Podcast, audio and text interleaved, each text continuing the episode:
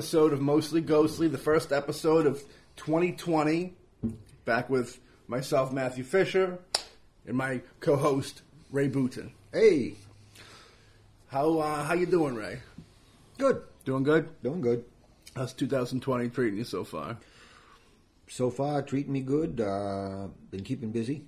Yeah. Anything new you want to talk about?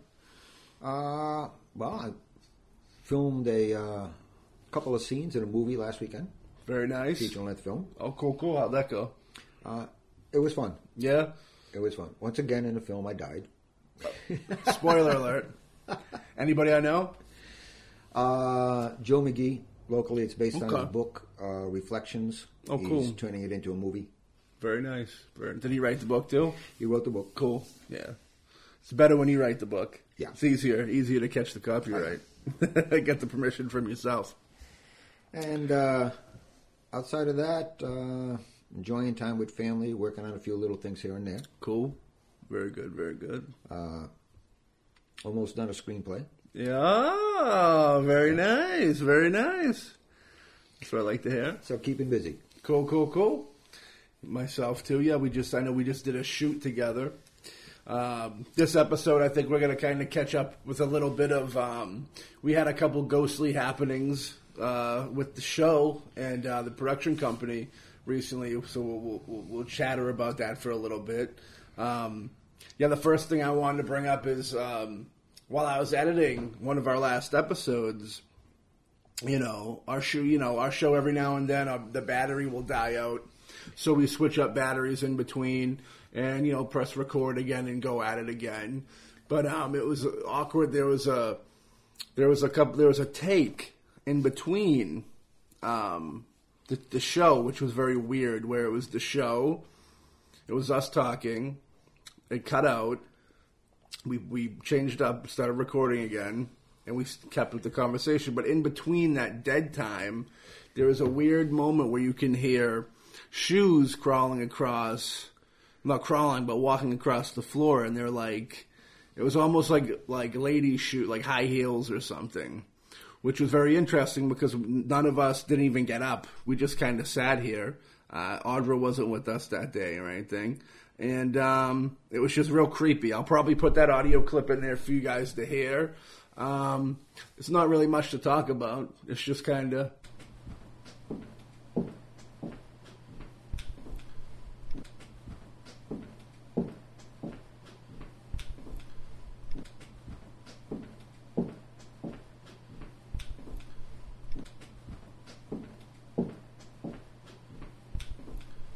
It's just kind of footsteps.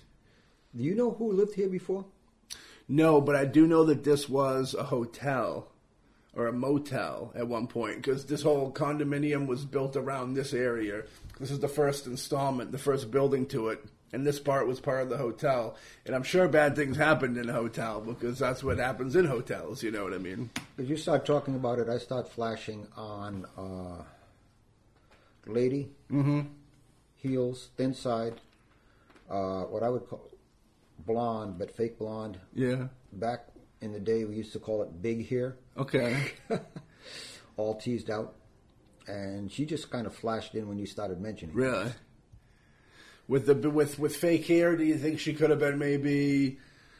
I don't even like to say, you know, maybe a working girl or something, and being a hotel, you know, no respect if it, if to, no respect to that to that lady. I just throw out ideas from my head of a hotel, and um, back in the day, fake blonde hair is kind, of, you know, very common now. But back in the day, they might look at that as almost maybe, you know, Well, the hair, Not- is, the hair is real, the color's fake. the color, well, the color's fake. Yeah, you know what I mean. Um, but yeah. So what was the? You got a flash of her? You think was she happy at least? Uh, she wasn't happy. Actually, she was a little older. I probably put her closer to 50 years old. oh, really? Maybe she was dyeing her hair because it was starting to go gray. Uh, D name comes up. Something begins with a D. Diana. Could be, or just Diane. I'm not sure. It's, it's it's not Dorothy. I know that. Anyways, uh, that that's what I flashed on. I didn't flash on anything. So that's good. Well, rest in peace. We're thinking of you if you're out there. Um, yeah, yeah. This part was a hotel for uh, many years throughout like the seventies and eighties, uh, in the nineties, I think too. sometimes flashing on. Recently, several months back, um, there's a road I take a couple times a week going back and forth on an errand. Mm-hmm. and one time I was going down that road with someone else in a car who will remain nameless. And we passed a spot, and they said, "Oh, look at that old house and the little girl in the window." Now, just as they're opening their mouth, I'm getting this flash of pure evil. Oh no, let's keep going. So uh, we went down the road, discussed it. I related. This person also was in the category of sensor, sensitive, receives things. Um, discussed it and gave my opinion, and um, we passed on down the road. Now, two things happened after that. One is since I go by there, when it happened immediately, I looked around quickly because we had just passed it to get a street number. Mm-hmm. When I got home, I looked up the street, the number, the town. The number where the house was seen with the girl, there was a guy who lived there. Um, he's a pedophile, and he also killed. He had killed, and uh, was recently executed, and which is kind of unusual. They don't execute too much anymore. But he uh, he was executed. He was a very nasty person. What had happened was going down that road again with the same person. I said, "Okay, find the house." Yeah. Cannot find that street number and house anymore. Hmm. There's a gap in the street numbers. Now it's an empty spot. Okay. So basically, that is something that presents itself, is evil, hmm. and kind of reaches out into your mind to give you an image. Now, the person I was with has a good heart, Yeah. and they felt bad about this little girl in a window. Yeah. Myself was kind of like, no, that ain't no little girl. That's something trying to sucker us in or attach to us. So the house itself was like almost a ghost house, where like it wasn't there. That the window that you seen her in, that house was not there when you came back. It was not there. We have been unable to find it and have searched several times. But I did find a street address where Yeah. it should be. I did find a history of a killer uh, pedophile Yeah. who had lived there, but the house is no longer there. That's dark trickery. Oh, yeah. That's what that was. You know, the, it was taking the taking the the, the the the the look of you know an innocent kid, thinking that it would draw in other kids maybe or something into it. Kids or, or people that it could manipulate. Yeah, true. Possessed kind of in a way. Yeah, but uh, that was an interesting one because I've done, I did the research. I've since tried to search it out. It does not exist anymore. That's crazy, like the Phantom House thing. I've heard stuff like that where, and it is, it's kind of like a, a ghost house where, you know, you see it and then it's not there. It kind of goes back to that, my feel on, you know, ghosts, uh, if you're looking for it, like you're not really going to see it. But if you stumble into it, that's when you see stuff. That's what I think. Like whenever I've ever kind of went to in an area that was supposed to be haunted or something like that, and I was like, "Well, we're going to find ghosts," you know what I mean? You never, you never see anything, but like when you're not expecting, or you're not looking for it, that's when you see things. They tap you when your guard's down. Yeah, One of the most difficult things to do in mediumship for most people, and I can remember working with different mediums, is to tell them stop trying. Mm-hmm. Unless you're open, Yeah. you will not get it.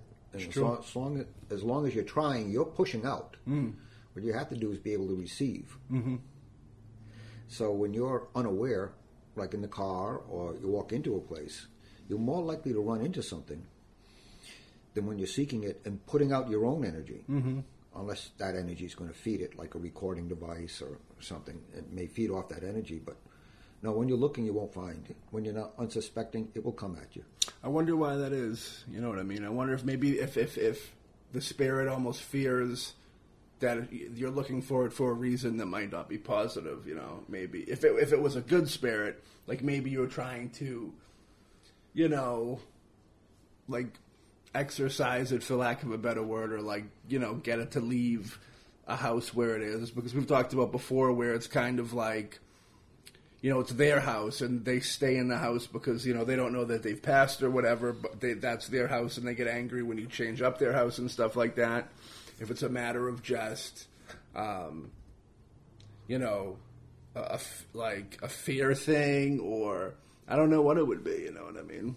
I think it, it has a lot to do with the being open. Um, we are connected. We don't realize it. We receive little messages all the time. We dismiss them as imagination. Um, that is why, if someone is an empath or a sensitive, they have to learn how to put up boundaries and barriers uh, to stop from being uh, either contacted or attacked.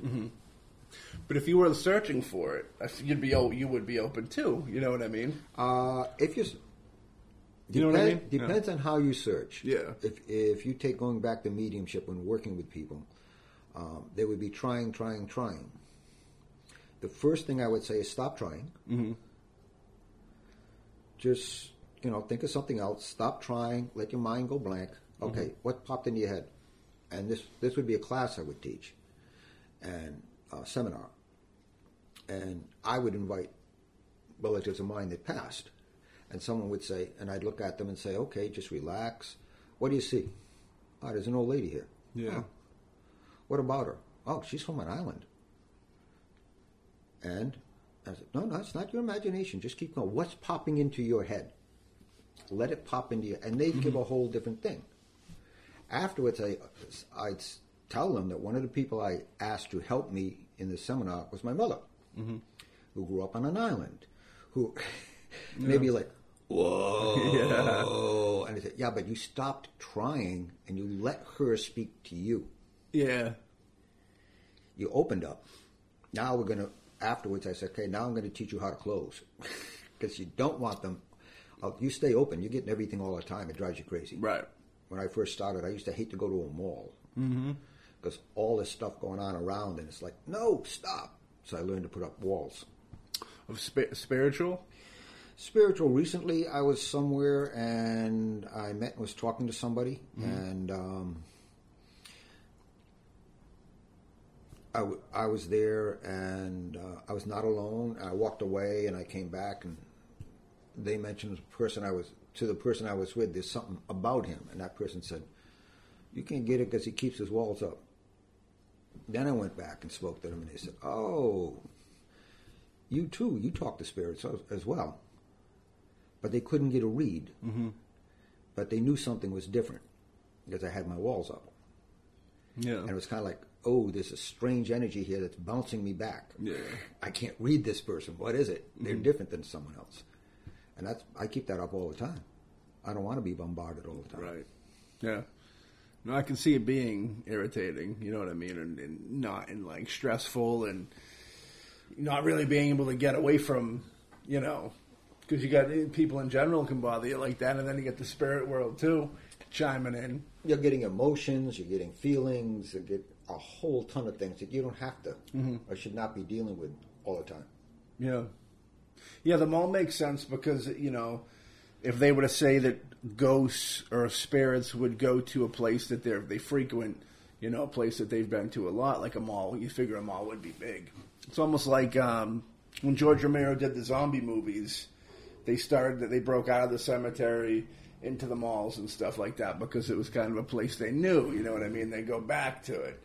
So I wonder if it's almost like that with with the spiritual realm of just going, you know, back to a mall because that's what they they know. They may also travel with the be with loved ones sometimes. I was in Salem one time and someone was with me, and uh, we're waiting to go on a tour. And there's a couple there uh, with a young boy, Yeah. and we're there. And I said, "said Do you see her?" The person with me said, "The blonde in the red coat." I said, "Yeah, with the uh, sandals on." I said, "Yeah, okay. She's with that. She's with that couple." And we're taking the tour. Later on, that couple is near us. Yeah. and they say, "Oh, so and so," which was a little girl's name, Yeah. would have loved this if she were here. So I'm like, "Don't say anything. Don't freak them out. Don't say anything. Let them enjoy the memory." Yeah. Yeah. I felt like saying, "She is here." She's here with you. Yeah. In that field, you have to stay away from stuff like that because you could really send somebody for a loop dropping that on them. You, You, know. you can, but sometimes it's it's it's uh, a little bit fun. That same tour, we went we went into a uh, this building, and they're talking about it had been a prison, yeah. and they're talking about a lot of different things. And they said some employees have quit. They see an executioner walking around, I hear about that a lot with people that work in prisons. Yeah. and something didn't feel right. And this is near the end of the tour, so I. I'm going, yeah, yeah, yeah, yeah, in my head. I'm going, nope, something ain't right. And I leaned against the wall. I bounced off the wall and went, oh. Yeah. That's not an executioner. Think Uh. priest or monk. The per- said that to the person I'm with. They conclude by saying the prison was built on the old site of a monastery. Hmm. Yes, nailed it. Yeah, yeah, yeah. Okay, it's not the executioner. It's one of the monks that was here. Come on, guys. But executioner sounds better. Yeah, prisons have got to be probably one of the most happening spots for stuff Yeah. like that. You figure you have executions, you have suicides, murders, just the, the dread, the depression of being in there. Um, you Trauma, know, energy, trauma, everything. You know, the wrongly, if someone was in there for their whole life being, that they were wrongly accused of something, I mean, that way, that, that, you know, the stress of that, I'm sure weighs in heavy, um, in a spiritual thing because of just that doom and gloom feel of like, injustice, you know what I mean? Especially when you go back to stories of, you know, how they have a lot of African American folks that went to jail for looking at people the wrong way or being Yeah. set up because people didn't like them type deal. And then they die in prison, you know? It's uh, an awful thing. Yep. They don't get to, uh, the government don't let them out and give them the $50 gift card to Walmart for putting them in jail for, for 50 years, you know what I mean? They don't, those days Yeah. weren't quite that way back in the day. No. Um, but yeah, yeah. We don't. Do we have any shutdown prisons around here?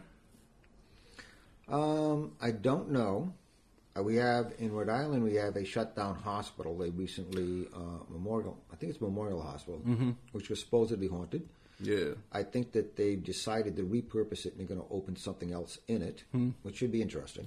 That should be. Uh, Because I know I worked at what used to be uh, a hospital, um, where basically they did a lot of deliveries, mm-hmm. and I worked as security guard at night uh, when I was young. I worked there, and there were lots of stories and you'd have of ghosts in there. Now, if you have birth is a good thing, but also the babies that die, those that, die in delivery, etc. Yeah. Later on, they repurposed the building into a nursing home. I ended up some I don't know, about 30 years later going in and working um, in housekeeping as an assistant manager in that nursing home. yeah. We'd re-wax floors at night, but then I worked. There were sections of it in the nursing home, particularly in the basement, where um, one end had the cafeteria, the other end no one but wanted to go near because they constantly saw stuff. Was the morgue maybe? That was where the morgue was. It was part of the area where I would make my rounds as a security guard 30 years before. Yeah. And there were still sightings and still things. They also had a hospice center, so people, Yeah, people yeah. passing. Um, so the building stayed haunted all those years, even though they repurposed it. And I think that the uh, hospital will probably stay the same way. Hmm. I know that uh, one place that is supposed to be haunted has actually gotten on a list is the Biltmore Hotel in Rhode Island. I've heard that. Yeah. haunted. That's been investigated several times. Um, prisons, I don't know. I'm not sure about prisons. Any closed down. Um, I would have to say if anybody is sensitive at all and you're going to go into a prison, you better be pretty good at putting your guard up and protecting yourself. Yeah, we shot um, the Haunting of Alistia movie I, I worked on a couple years ago in this like mansion in Rhode Island. It was like Newburyport. Um, very old mansion. Uh, you know, it, it had the look of ancient times in it. And I remember I felt like I seen a few things on the staircase. You know, sitting either whether it was sitting on the stairs or like you come around the corner, you look down and you see someone scuttle off like the bottom, like you know, quickly. Um, and I, yeah, like those mansions. Whenever I think of man, old old timey mansions, I always think of like dark arts, the rich doing like satanic worship and all types of crazy thing. They had the they had their own black and white checkered room, which we've talked about before on the show. Um, Yeah, that was a that was a real creepy place. But uh, what do you think the most haunted location you've ever been in was? You think it might have been that hospital? Um, the hospital would have to be up there. Mm-hmm. It would definitely have to be up there. Um, yeah, that was kind of a consistent Mm-hmm. uh, thing. Even when when I was young, it was haunted. Um, I can remember sometimes I would get called for security. I'd show up at the nurse's station, working nights, and that would be just to walk a nurse down to another floor or something. Yeah. They didn't even want to travel I don't blame them. Yeah. alone in there. Yeah. And yeah, a lot of those stories and a lot of the occurrences kept happening all those years later. And the place is still in business right now as a nursing home. Hmm. Real estate. Yeah, That's, they just look at it as real estate. it's ju- just the real estate. We get a uh, Hanson uh, has a mental hospital, TB hospital that we're going to do a, I think a two part episode on later, later, and hopefully this year. Um, and they, I think they tore that down, and uh, I think they're planning on putting houses over it or something or condos. And I remember that place. We'll get into it in the episode, but we videotaped it. We, you know, that's probably the most haunted place I've ever been because there was so much craziness going on in there, and it was just with with you know the people dying from TB and stuff. There was a kids ward in it. It was very creepy, um, and just the whole mental hospital aspect to it. Because you figure a lot of those older places like they'd beat people when they when they'd be crazy. They'd just beat them. Yeah. To, and, and to, to behave, and you know, a lot of those people, the families kind of just kind of signed them over because they, what else can they do? You know what I mean? And I think a lot of folks were beat too too much. You know, uh, well, being beat in general is too much, but beaten to the uh, extent of dying, and I think I, you know, in my my head, I feel like those people were probably buried in the basement or something.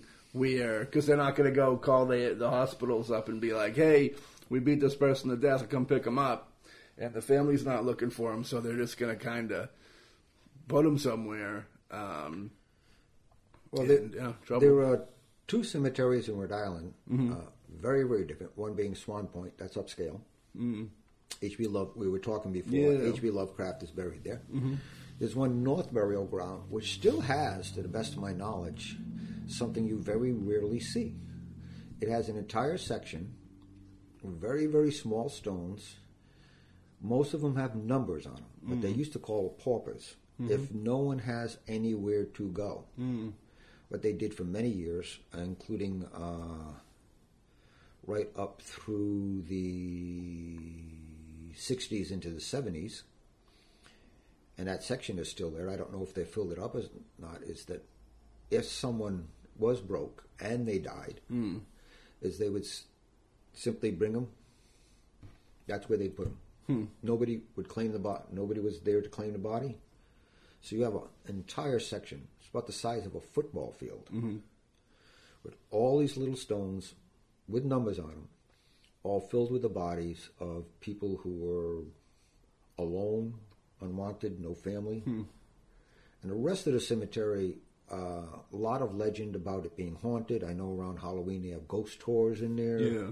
etc. But they still have one of those uh, sections where if you were to take, I don't know, someone who died, uh, whether it be in a prison or a mental institution or something, and they had nobody, that's where they used to put them. Do you think a spirit would kill a, would care about an unmarked grave?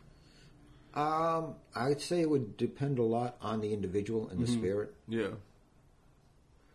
I've never walked through that section. I've been in there, though it's been a lot of years ago, uh, quite a few years ago. But I always went to other sections where they had mausoleums and different things and old sections. I, for no particular reason, I just never went in that section there. Yeah. I've seen it.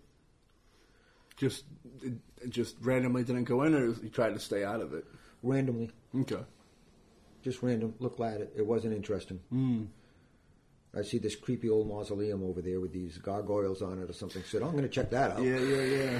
that sort of thing. uh, you know, being a kid, that's what interests me more. Is that the one that you got to get into?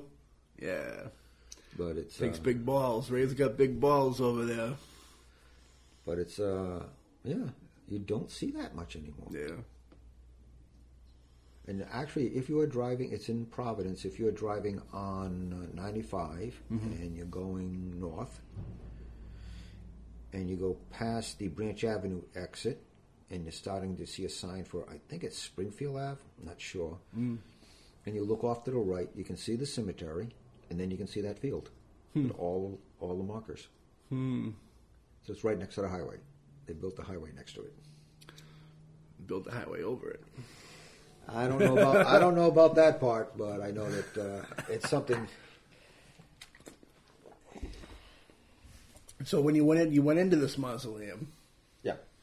How was it? Explain. Give us a little. Uh, walk us through this real quick. Well, first of all, it was in my youth, very, Yeah. very young teenager, reckless, uh, not very respectful of things. Uh, found a mausoleum where the door was not locked. Mm-hmm. Went in, and there was an opening in the floor, and there were stairs that went down. Yeah. So I went down, and basically it was like catacombs Yeah. with all the caskets and all the burial places on all the walls. I thought, being probably around 12, 13 years old at the time, I thought that was cool. I was just exploring. Yeah. I, I was not frightened by it, intimidated. I just like, wow, look at this. Most of my friends were like, what the hell are you doing? I'm out of here. And I, I was like, this is cool. You never see that. Nope, they didn't want any part of it. I always thought it was cool, but I never would have the guts to go down into something like that. I remember once I was working for a wedding company doing um, assisting DJs, which is where DJ Stan the Man came from, and uh, they sent me to a, a funeral home once because they were doing like a tribute video, and they wanted me to go set up the TV and DVD player and all that. And I got there and I went in and there was nobody. There was nobody. I'm like, hey, hello. And there was no nobody came up, and I was walking around a little bit. And those are the creepiest places of all time, you know. And uh, I came to this door that was open, and I looked down, and it was like straight out of a horror movie. It was like the door that goes into like where they do all their work. And I was like, no fucking way. Am I going down those stairs? Like, nah. But uh, yeah, going into a mausoleum type deal like that, going underground, that's creepy. Like, I love it. I think it's the greatest thing in the world. Nowadays, I'd do it. I'd still be scared. But when I was like 12, 11, 12, 13, that wouldn't that that wasn't that wouldn't be my uh, in my lunch bag. You know what I mean? I think some of that attitude helped me when I was a security guard because um, when that place I mentioned and when it was a hospital, mm-hmm. is that the room where they stored all the drugs mm. was in the basement next to the morgue. Mm-hmm. So you had to pass one Yeah. to get to the other. Yeah, you yeah. had to go by it. And whether it was they're bringing somebody in or out, or what was it wasn't creepy to me. Yeah. It was sad Mm-hmm. if you saw. Um, I think they call it a gurney Yeah. with a small body on it. Then you knew it was a, it kid. was it was a kid, Yeah. and that was sad. That is sad. Yeah. Was I creeped out? No, I was more concerned with making sure no one broke into the drug room and the lockers. yeah, I hear you on that. But whenever I walked by the uh, morgue, I'd peek in the window, mm-hmm. just out of curiosity. Oh, that's what it looks like in there, and then keep going. I wouldn't go in. I had no reason to. You ever see him working on somebody? Nope. In the chop shop? Nope, nope. I work. I worked the uh, third shift, going at midnight, get out at eight in the morning. That's my shift. Those, are my type of hours. Uh, actually, the most activity you ever had there, besides the people getting freaked by ghosts, was um, in the parking lot chasing people off, trying to break into cars or steal them. Makes sense. Had, had to do your rounds and then keep an eye on that uh, parking lot. Yeah. So I don't know what a twenty-something-year-old security guard was supposed to do, except call the police and maybe shout. True. They want they want you there to scare them off, though. You know. Yeah, Yeah, the morgue. They just kind of put them on, put them in the freezer. They wouldn't really. They send them off to the funeral home to get Yeah. dissected and all that, right? yeah. Well, once they got the certificate of death and stuff, then it's going to freeze them and uh, contact the funeral home. They come to pick them up. Yeah, funeral homes must be must have. I, I assume the funeral homes would have some serious, you know, juju to it not because they died there, but just because a lot of them probably find out that that's where they're dead when they see themselves on the table. You know what I mean? Mm-hmm. Or, or do you think they don't even? You think they're no longer with the body, or you think that they would kind of stick with their body to kind of be like, you know, what's going on here? Um, I can think of two things. One mm-hmm. is their attachment to the body. Right. Then, if you're going back to, and I think we, either in a conversation or maybe in a previous episode, um, where the attachment to the body keeps the person here, yeah. to a place or to the body, they won't release. Mm-hmm. Then they might end up in the funeral home, and that's where they end up staying mm. because they're holding onto the body. The other is that in several cultures there's a gap between when you die and when you move on. Mm-hmm. And in that gap, you're in an in between place. Mm. And if they're in that in between place and something is happening and they get trapped there, uh, the trapping could be an emotional response, it could be a severe attachment. Um, they don't complete the step of moving on. Mm-hmm. And typically, in, a, in many cultures, that period of time is three days. There it is. It's a th- it's a three day period. It's a uh, period where you're in a limbo, so to speak. Mm. Different names for different um, in different cultures, but you're there before you move, hmm. And then you move on afterwards. That could explain the funeral home. Yeah, particularly the person that whether they died violently and don't want to give up. The, if they're not at the place where they died. Yeah, and they held on to the body for a while or the person is attached to the body in this world and just won't let go, hmm. they may be, if they're still near the body and aware in spirit, traumatized by what's going going on to the body. Right, of course. And angry, they don't let go. That's where they're trapped. So if if the body's there for like three days, at the end of that three days, you think that's like an end of that end of that cycle where they that's where they'd get locked in, or you think they just would because their body's eventually going to leave that building. You know what I mean? I think they get locked in before that. Yeah. Just just like if you have a whether it be a a car accident, uh, someone dies uh, violently, someone is murdered in a building, mm-hmm. they're stuck there. Mm-hmm. I think that whatever causes that trauma in spirit, yeah. or whatever attachment they had to this world, it may occur that they get stuck at the funeral home, hmm. if not at the site of the trauma. Mm. But yeah, probably is somewhere in that gap where they're not open to moving on. Mm-hmm. There's uh, even in the U.S. There's a place called. Um, well, I won't mention the name of it, but there is a place where people go and they study, and what they do is they work with people who are passing, because mm-hmm. in there they teach you to go to that in between place mm-hmm. and help these people pass from there in spirit onto the next step. Hmm. So they teach you through meditation and different techniques to be with when if you know a person is dying, mm-hmm. to be there, to pray and meditate with them, and when they pass, to actually go with them to the in between place, help them pass on, and you come back here. Uh, it's a place I think it's Atlanta or somewhere down south. I'm not going to mention the name, but they've been around for quite a few years, and um, that's one of their specialties. Hmm. I actually knew a minister who uh, studied down there for that purpose to help people. Hmm. Very good. But lots good. of lots of reasons to be trapped. Yeah. Yeah. The but, um, well, the three days of death we we were talking about before the show started up. Um, and we are talking about how the different religions, the three days, stick with different religions. Yeah, you were saying, like the the Jewish have a, have a belief for it, and uh, then Christians have had a belief for it with Christ. Was it three days before the return? Uh, yes. Um, also with the in the uh, Jewish, I forgot what that might have been. Show, I'm not sure. Mm-hmm. Uh, as a place where you went, and you were basically kept safe. Mm-hmm.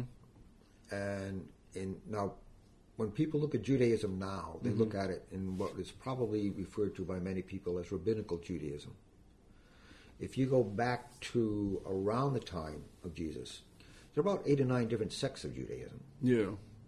So there were different ones with different variations on a belief. Mm-hmm. Um, but the idea was that you were there, and then in some of them you could come back, or you could move on. Mm. And it goes back to an old. You have a current prayer um, taught to children at night. It goes back. It's a variation addressing the same sort of thing as a place to go in the older and some of the older Jewish groups. But that now I lay me down to sleep. Mm. Um, I pray. I pray the Lord my soul. No, now I lay me down to sleep. I pray that the Lord my soul, Soul to, to keep. keep. If I should die before I wake, pray the Lord my soul to take. to take. Yeah. And there's a very big difference in the old translations between keep and take. Mm-hmm. Keep is that safekeeping, which is the same, very similar to that three day period when someone dies, that safe place to keep. If you die, you take the soul, you go back to heaven. Because um, there is the Guf, the hall of souls, where Yeah. all the souls come from, and then God takes the soul back. Um, as I said, there are variations on it, um, and how we um, define it. It's, it's very difficult currently because we look at things through current eyes. If you look at the things in the eyes of, let's say, Judaism at the time, with the different belief systems, mm-hmm. you had the story of the Good Samaritan. Well, the Samaritans were not from Samaria. Samaritans was a competing Jewish group for the temple. They believed the temple had become corrupt and had their own worship. So it was it was a different group. And then you have people say Essenes, well Es and then they say, oh from Qumran. Well they were actually two different groups. Mm-hmm. One from the northern area, one from the southern area.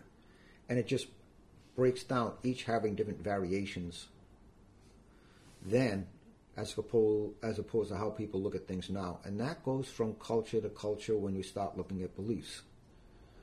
Um, we tend to look in the eyes that we have now, but if you look at old writings and study the period at the time, oh, we're making assumptions from the 21st century that don't belong, belong in the first century or even uh, earlier than that. Yeah. Those assumptions don't belong here. It was different back then. So you have to keep that open mind to look at it and see what they actually thought and why they thought it, and not put our viewpoints on top of it. Yeah, the, the the keep and take aspect. I never really, I never really uh, thought much into that, but that was interesting when you brought that up. The keep of kind of keeping it close to and protecting it, and then Returning it in the Yeah. morning when you rise. If you don't rise, taking the soul to heaven. yeah, It's a very different thing than uh, what we tend to look at now. it, so it goes deeper than like a, a children's prayer. You know what I mean? Much deeper. Yeah, Much deeper. very interesting. We um, we also did a shoot this uh, in, in the in the in the in between time. Um, we went to a special house. Uh-huh. You know, we'll, we'll break into that for a little bit. It kind of goes back a little bit in the early the earlier story a little bit, but we won't give anything away yet. But uh, myself and Ray and some other people, we were doing a new short film, and um, we were shooting in a house. Um, and within the house, um, we had kids, which are always, you know, they always say don't work with children or animals, but our, our children were very nice, very good kids. They did a great job. But um, I had a little situation, and it goes a little something like this. So we were uh, we were shooting some angles of um, our main characters talking to some children. They do birthday parties. Um, and so I got the, the, the their point of view coming in over the shoulder to look at the kids and tell them, you know, hey, the party's about to start and all that good stuff. And then when we flipped it to get the other angle, uh, I you know I told the kids I said, all right, you guys are great. You know, you wrap for the day, can go home. And yep, and I jumped into where they were sitting, and uh, to get the reverse shot of uh, the folks coming up, and when I was sitting there, everybody we were kind of talking and, and, and figuring out the shot or getting ready to do a take of it. And I heard this growl behind my head. Um, and it was like it was it was loud, but everybody was talking. So I feel like I felt thought like I was the only one who heard it. And I remember at that point, I turned to the homeowner who was sitting not too far away, and I said, "Did you hear that?" And um, she said, "Yeah, I heard that." And then uh, somebody's voice said it was the wind. And because we were like in a go go go pattern, um, I didn't think much of it because like you don't expect when you're in a brightly lit room with a bunch of people and you hear something, you don't expect that it would be something like that spiritual realm type stuff. Um, so I kind of brushed it off, and we went back to shooting. And um, at the end of the day, I was talking to the homeowner, and uh, she told me that in that house she's had, you know, she woke up before, and she had she's seen an apparition floating above her, very Ghostbuster style. And um, the one, the, the creepy part was, uh, she said, in right behind me, there was a um, was like this little windowsill that was kind of hollowed out where you could put like you know put things in the window in front of the window. And she said that she used to have a plant that would hang in that window and it would move by itself every now and then. It would just kind of spin. Which after hearing those two stories i wonder why she still lived there. I was like i don't know if i'd still be there. Um, so that was creepy. And um, after i heard that up i hit up ray and I said, Ray, did you feel anything in that house? And Ray did. He got a sense of something that, you know, like an angry spirit in there type thing. And I said, well, I'm going to, do you remember? Yeah. Yeah. Do you want to say anything about it or? No, I walked in, I felt it, and I put kind of like reinforced my walls. Yeah, yeah. I was there to be part of the film, not to deal with what was in there. Yeah. So it's kind of like, okay, um, I'm going to put another layer of cement on these barriers and Yeah. walls and stuff that I don't want anything to do with that. Yeah. Nope, nope, stay away from me. So after me and Ray talked, I went and I did a little research, and um, I, I, I, I jot down the address. Uh, I put that in the search engine, uh, looked it up to see what you know if anything crazy happened there, and um, there was a guy that died uh, in like '93 or '94 that came up. Uh, I won't say his name, um, but I, I looked into him, and he was um, he was someone that had uh, he he got himself in trouble with the law for um, like it was uh, like a sex crime, and I didn't go any further into it than that because the, what the, I did like the people search, and if I wanted to go further to read the files, I'd have to pay money, which I wasn't going to do. But uh, sex crimes was enough for me. And I started thinking to myself, you know, that's really weird. And then it hit me. You know, a sex crime. Um, and it was, uh, for some reason, I felt it was, it was a chill. It's been a little while since I did the thing. So, like, I got this feel of, like, pedophilia type deal. Like, I thought there was some type of pedophile thing involved with it. Now, thinking back on it now, it could have been. Um, I almost say that like uh, there was something about children in that sex crime thing, but I didn't dive too deep into it. But then it clicked in my head of when did I hear the growl? And I heard the growl when I told the kids they were done for the day. And when that when I realized that, I creeped myself out so much I couldn't sleep the rest of the day. I was just it, it, you know, you know when you get that when something hits you and comes together, and you just get that feeling of dread. It was like that, and you know, it's just completely creeped out, like with what it like that I gave attention to it, so like it was in the room with me, dread. You know what I mean? And it was just like creep me the fuck out. I couldn't get back to sleep, and um, yeah, I, I, I talked to Ray. I told him about what I found. I talked to the homeowner. She was very creeped out, as anybody would be. Um, but yeah, it was uh, that was a wild that was a wild feel. That was done the, the latest project. So yeah, that that creeped me out. That was quite a story. Um, but yeah, that tied into the, the like the pedophile thing from earlier with that house. Well, the other thing too is when you did your research, that person lived in that house. He lived in that house. I think he died in that house as well. Okay, there's there's your there's your big connection right there. Yeah. It's um and he had the weirdest name too that I'm not gonna say. His name was so weird that like it felt like a character like that would be in some twisted movie. You know what I mean? And uh yeah, like uh, you know, more so since we started the show like and I hear Ray talk about giving things power and stuff. I don't like to I tried not to. When I was younger, you know, I was all about that stuff. Like we'd go looking for it and we'd taunt, would like taunt spirits and try because we'd want to see stuff. And um, I'm not that way anymore. Uh, I'm, I'm more cautious now. But uh, yeah, that was really that was dark. I remember that really shook me up for a couple days. I felt bad for the girl who had to live there, but you know there was other people that lived there with her, so it was kind of it was smooth. Yeah and um, yeah, it was just it was it was it was crazy, you know, because you have something that that evil, you know, like pedophilia, which it don't get much worse than that. You know, you're killing off the innocence of like a child. You know, I think that's that's like a terrible thing. You know, whenever conversations pop up about like you know terrible acts and stuff, I always consider you know pedophile stuff or rape stuff like just as bad as murder, you know what I mean? Because you're kind, you are murdering the innocence in that person, you know what I mean? They're they're never going to be the same.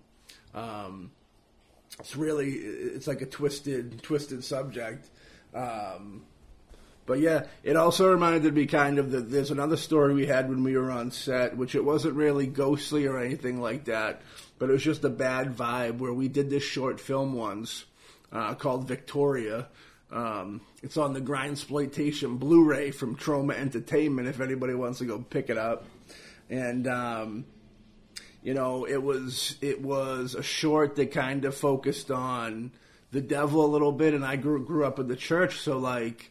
I never really dabbled with devil stuff. I know other filmmakers that get into the devil stuff heavily, and it, it, it, for me, it's too real. Like it's not. I think a lot of people look at it like it's a fairy tale, um, but like to me, it's very real. So I always stayed away from it, away from it for the longest time. And we did a, um, like you said, we did the short on it, and in the short there was like pentagrams, and there was uh, there was cast all like uh, cast that we had cast naked. There was like it was like I figured if I was gonna do like a satanic you know, devil type short film. I was going to go all out with everything I've ever, you know, seen in, in, in devil movies, so to speak, because I wasn't going to be go, treading back into those waters again anytime soon. and, uh, yeah, I remember that. We, we showed up to that location to shoot that, and the, there was such just bad energy that whole day. Um, the guy who owned the location, who was very cool, um, uh, up and always been very cool up until that point, and even after that point, he was cool. But he got the, we got there, and you know, uh, let's say you know he he had a few drinks. You know what I mean? He was having he was going through a weird dark thing that that week.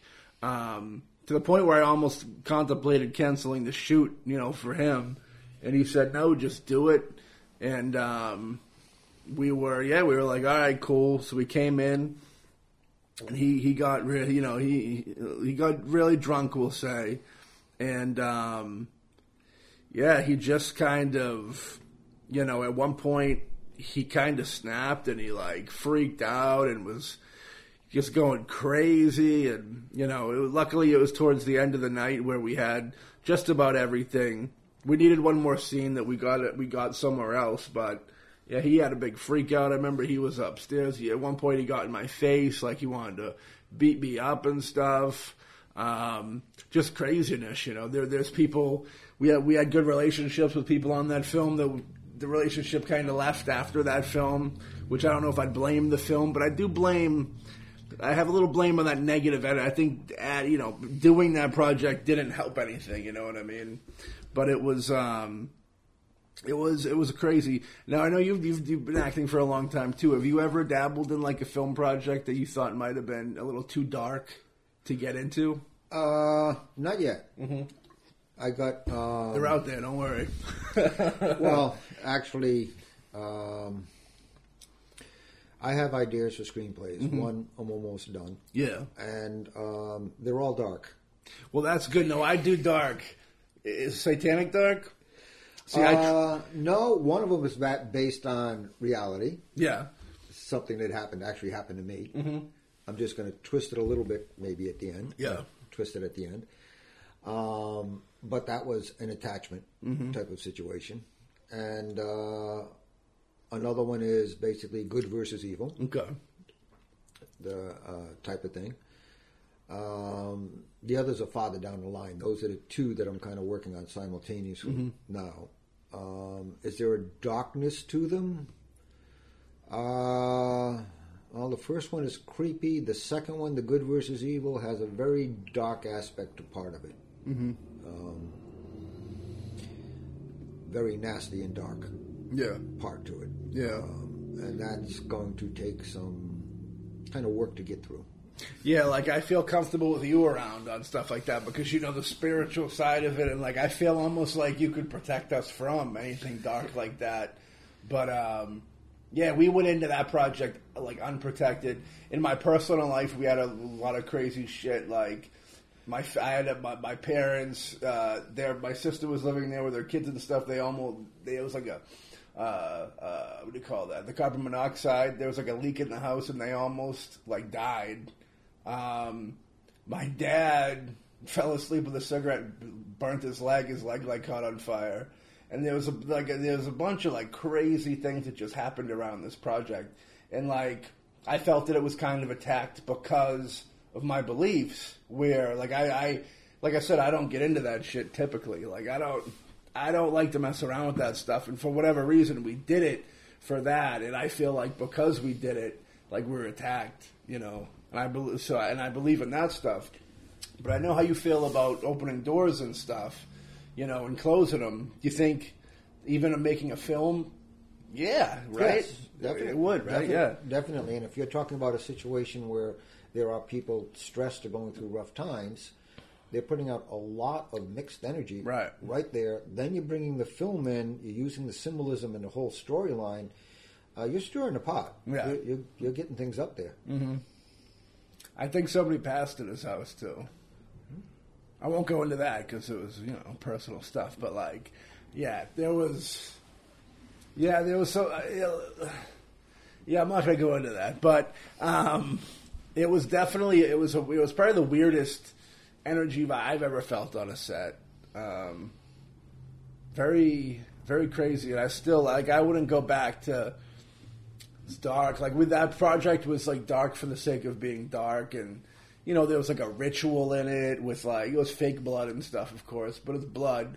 You know, if people are if people are believing in what they're saying and there's chanting in it of like it was very dark. Like I don't even know why I did it realistically. You know what I mean? It's one of those weird things that like that was just crazy. That you know, we had the there was like a pentagram with blood. There was candles. There was chanting, um, and they just. I think a lot of people just kind of took it for face value that it was some fun short.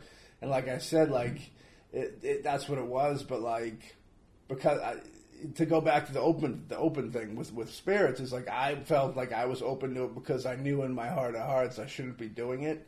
You know what I mean? And it was just like it was kind of like doing it is making a mockery kind of of it. And um yeah like i don't know why i did it. It made it it's probably what it was it was we made it for those anthology films. And it happens to be probably one of my favorite ones but it was just like because there's so much around it and like yeah it was just super dark. But yeah i'd never i don't think i'd ever like i don't think i'd ever get direct something or put myself into something is dark is is is you know the the devil the devil's a, like a vicious subject i think it's it's very you got to really tiptoe and be careful with what you're doing and especially like if you don't if you don't have the ability to like turn it off after i think you just open the door of negativity and Well, if you accept that maybe there's something out there, Mm-hmm. and then you are making a film that mocks it, it's not going to like it. no you're in a, you're drawing it or opening a door there. The other thing too is what you may do by accident. If you're talking about well, first of all, depends on where did you get your symbols. They might have actually been potent symbols you didn't realize if you didn't do your ba- background work on it. What's even weirder about the symbols is I just I opened up a notebook and I just started writing Ah, off the top okay. of my head. I don't know where they came from. I just made all these triangles and different shapes with lines and dots and who knows what it meant. You know what I mean? I that that might fall fall in the category of sigil, and it's Yeah. a personal thing, a power symbol. But um, a different topic. Yeah. The other thing too is like you had chants. Where'd you get the chants? the chance. You said people were chanting. Oh, chance. Oh, um, I made them up too. You made them but they too. were still dark. You know what I mean? Like, yeah, I, I even at that era in my life, I was smart enough to know not to pull any real anything real to put into it. You know what I mean? But if you take a look at a lot of cultures, Yeah. sound Mm-hmm. is a vibration, and sound can be used to summon. Um, while you have prayer, Mm. Yeah. Gregorian chants, many Native American songs Mm. for different reasons. Um, you have drumming. There's something called shamanic drumming, Yeah. Hmm. drumming 120 beats a minute, which takes you into an altered state. Hmm. These are all sounds that are used, and the sound and the vibration can be used for good Hmm. or for evil and summon evil. Mm-hmm. Um, quite often, if someone is casting spells, it's done in the form of a rhyme or a chant. Yeah. So, so are summonings. Mm-hmm. So, you may have, if the people at the time are playing the part of something evil, and you purposely tried to create a chant that sounded evil, Yeah. you may have been more successful than you realized in that you set up a vibration that brought in. Now, you start mixing in these symbols, Yeah. you mix in the chants, the trauma that's going around on with people, including the person that's there. Mm-hmm. You're bringing all of this together in that spot. Yeah, there's a pretty good chance you opened up a door. Something happened. Yeah, I think we did. I think we did. That was. uh That was. That was. Yeah. That was something else. You also don't know if you have other actors involved, unless you brief them or whatever. Um, you don't know that what was running through their mind when they're doing chants and looking at symbols. Yeah, like I feel there's probably like three or four I can think of right now that probably were into it. You know what I mean? Yeah, it might have been a little too far into it. Well, I know that this. Well, I know that certain people that were on that set did did have tried to call out dark spirits and stuff before, and have been in.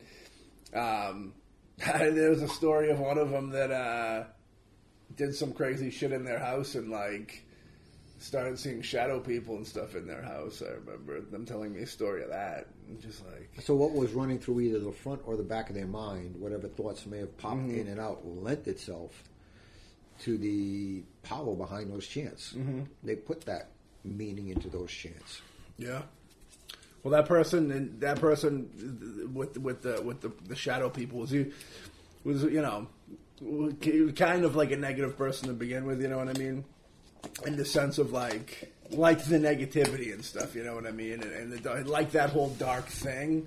Not saying they're a bad person. I'm just saying they kind of they thought that was cool and somewhere you know they you know they they were highly interested i guess uh, and stuff like that but yeah the um it goes back to that whole thing that we've talked about before with like certain people that don't kind of have come, have like maybe a religious background or stuff like that that just go oh well all religions mumbo jumbo you know what i mean? So when they don't when they're in a situation like that they'll get into it thinking you know it's nothing. Like remember we were talking about um, you could buy something on amazon. Ring was it? For the jinn Um, yes, they're buying a, they have rings and stones to bind jinn. Yeah, where people think it's just some friend, like in Ouija boards being sold in, in the, the children's section of Yeah. stores. Like they don't, like they people that just ah, it's just a game, or you know, it's just a saying, just a chant, no big deal. You know, I don't believe in that stuff anyways. Like even if they don't believe in it, still doing it is trouble.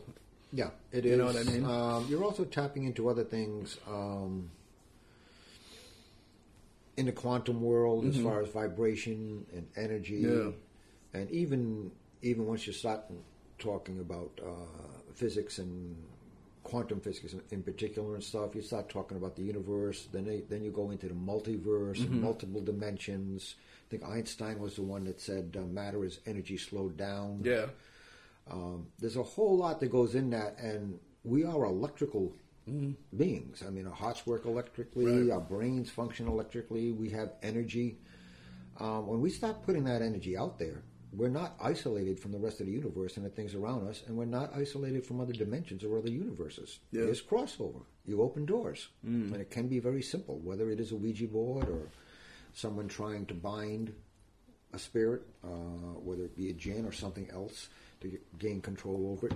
Um, you're playing with some tricky stuff, mm-hmm. yep. and you don't have to be necessarily religious mm-hmm. to admit that. Yeah, there's more than just our physical body, and there's a potential for that other stuff to be there. Yeah. I think part of, you know, the greatest trick the devil ever did was making people think he wasn't real. That's Yeah. very powerful. That's a very powerful statement, and I think that's even more more powerful nowadays, where you know it's kind of, you know, people don't, you know, they look more of the devil as the cool guy. You know what I mean? Well, yeah, just there- some there- old. there's a TV show where Old hat, on, you know? on Netflix where the devil is uh, sometimes evil, but a lot of times good or cool. yeah, they're trying to trick people. And it's you know like, what I really? mean? Um, evil is evil, Mm-hmm. um, and evil typically is a trickster, as in presenting as a little girl in a house. Mm-hmm. Um, many other forms. They say the devil comes to you in everything that in the form of everything you want. Mm. I mean, if the devil were nothing but an evil beast all of the time, and that's how it all presented, no one would have a problem from staying away. Right. It's true. Yeah. Devil is the trickster. Yeah. It's true. It's like it's one of those weird things that you know that, you know. I always think it's funny when people think that like not funny but you know, weird that people think that like if they that if they were cool to, you know, the devil so to speak, that you know, he'd be my friend, you know what I mean? Which I always think is very weird because I know people that are like that. Well, if I, you know, give praise to him or whatever, he'll help me and stuff. And it's like, well, I don't know, man. Maybe like you might look like he's helping you, but like he's going to get you in the end type deal. Yeah. Not your best interest in mind. It's weird, yeah, because you know, I think the the um like this like outside of like there's a I don't know if it was Satan the Satanists like Satanists or whatever they like like they say that you know it's not a worship the devil thing it's just like uh you know it's beliefs in certain things you know one of them being like you know, just take, you know, worry about yourself and not other people type deal. You know what I mean? Have you ever heard that? Uh, Like it's a way how they like to polish it up to make it look not so bad. Where it's like, well, yeah, we're this, but it's like it's just because we really believe that you know, look out for your own back and nobody else's. If you can succeed, if you there's got also a hedonistic uh, aspect to it Mm-hmm. as far as uh, the the view on what uh, enjoying life is, etc. Um, yeah, They like to distance themselves pretty much from yeah the worship of the devil. yeah, That's what they that's what they work on distancing themselves from.